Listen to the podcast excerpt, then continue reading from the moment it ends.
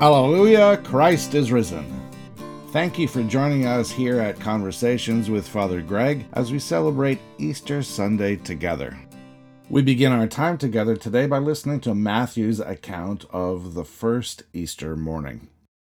Matthew writes After the Sabbath, as the first day of the week was dawning, Mary Magdalene and the other Mary went to see Jesus' tomb. And suddenly there was a great earthquake, for an angel of the Lord descending from heaven, came and rolled back the stone and sat on it. His appearance was like lightning, and his clothing was white as snow. For fear of him, the guards shook and became like dead men. But the angel said to the women, Do not be afraid. I know that you are looking for Jesus who was crucified. He is not here, for he has been raised, as he said. Come, see the place where he lay. Then go quickly and tell his disciples, He has been raised from the dead, and indeed he is going ahead of you to Galilee. There you will meet him. This is my message for you. So they left the tomb quickly with fear and great joy, and ran to tell the disciples. Suddenly Jesus met them and said, Greetings. And they came to him and took hold of his feet and worshipped him. Then Jesus said to them, do not be afraid. Go and tell my brothers to go to Galilee. There they will see me. The Gospel of Christ. May I speak in the name of the Father, the Son, and the Holy Spirit. Amen. Greetings, everyone, and once again, Happy Easter. Today, millions of people around the world are celebrating Easter, the crown jewel of the Christian calendar. As we begin to think about Easter this year, I'd like to take a moment to ask everyone a question. What are your three favorite things about Easter? When I was a boy, my brother and I would definitely have said chocolate. I was always partial to those Cadbury cream eggs myself. Like many holidays, Easter evokes different memories for different people. The Easter bunny and Easter egg hunts, how about Easter lilies with their distinctive fragrance? Do you serve turkey, ham, or lamb at family dinner? As kids, we always had hot cross buns for breakfast before church on Easter Sunday. In the good years, we had lamb for dinner. Easter has always stood out in my mind as a very happy time of year. We're often shaking off the last of the winter weather, Trees and flowers are beginning to bloom, and the air is filled with songbirds. Somehow, everything seems to be just a little bit more alive. But have you ever wondered what that first Easter morning was like for Jesus' disciples? Jesus had celebrated Passover in a small room with some of his closest friends. Shortly after, he was arrested, tried, convicted, and executed, all in pretty quick succession. Let's not forget that Jesus' followers didn't have any point of reference for that first Easter morning. His friends and followers were unaware of anything about the resurrection. They were grieving the loss of someone who had changed their lives, someone they thought would change the world. They had committed their lives to Jesus' teaching, and now that Jesus was dead, they were left to figure out what to do with the rest of their lives. That's where we jump into the story this morning. Matthew's Gospel tells us that Mary Magdalene and another lady named Mary were on their way to Jesus' tomb. It was dawn, the day after he had been buried. As they approached the tomb, there was an earthquake, and an angel appeared before them appearing amid an earthquake, that's what I call making an entrance. Let's not forget that this was an angel, a supernatural being that usually dwells in God's presence. Matthew tells us that this angel appeared like lightning. I imagine it being so dazzling as to hurt the eyes, a little like looking into the sky on a really sunny day.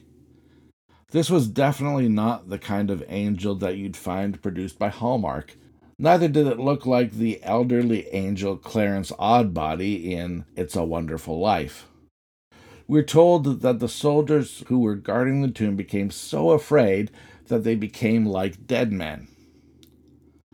For those of us who are familiar with the Easter story, it might be easy to rush past what we've just heard. As our story opens today, we see two people in the depths of grief who encounter a supernatural being during an earthquake. It makes sense that the angel's first words were, Do not be afraid. When we sit with it for a moment, we are reminded that this is not a run of the mill, everyday occurrence. Something miraculous, something supernatural had occurred. That first generation of Jesus' followers would have found it life changing. But it was even bigger than that. It changed the course of human history. As enormous as it was, as overwhelming as it might have been, the angel was able to distill the entire event into three simple invitations. The first thing the angel did was to address the immediate issue do not be afraid. Pause, take a breath, take courage. The angel knew who they were and what they were looking for. He was even able to tell them that this was according to what Jesus had said would happen. What comes next is an invitation. He welcomed them to come and see for themselves. It's as if he were saying, Don't take my word for it satisfy your curiosity. Check it out for yourselves. It's okay. They were welcome to experience the emptiness of that tomb for themselves. I can imagine the questions flooding their minds as they peered into the darkened tomb. Eventually, those questions would have faded into answers as they remembered Jesus' teaching about him returning to the Father and then coming back for them. What comes next, of course, is the angelic instruction to go and tell. Share the news of what they had found with the rest of Jesus' followers. Don't leave the others in there not knowing. Share the good news. And don't worry, Jesus will meet with you again. So this morning we hear three angelic directives do not be afraid, come and see, go and tell. At their core, they combine to become an invitation to have an encounter with Jesus. But they're more than that. These words were given to two grieving women roughly 2,000 years ago. But they weren't just for those two women. They ring through time and echo in our own ears and hearts this morning. Do not be afraid. Come and see go and tell.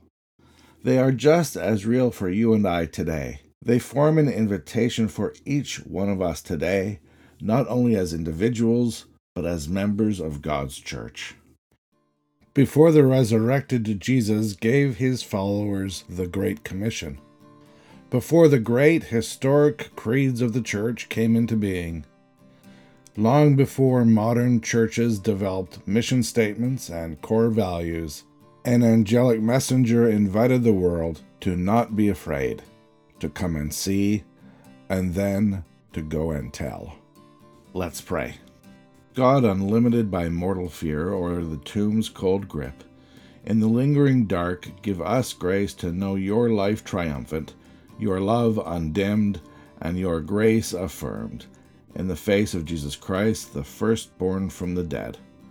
Amen.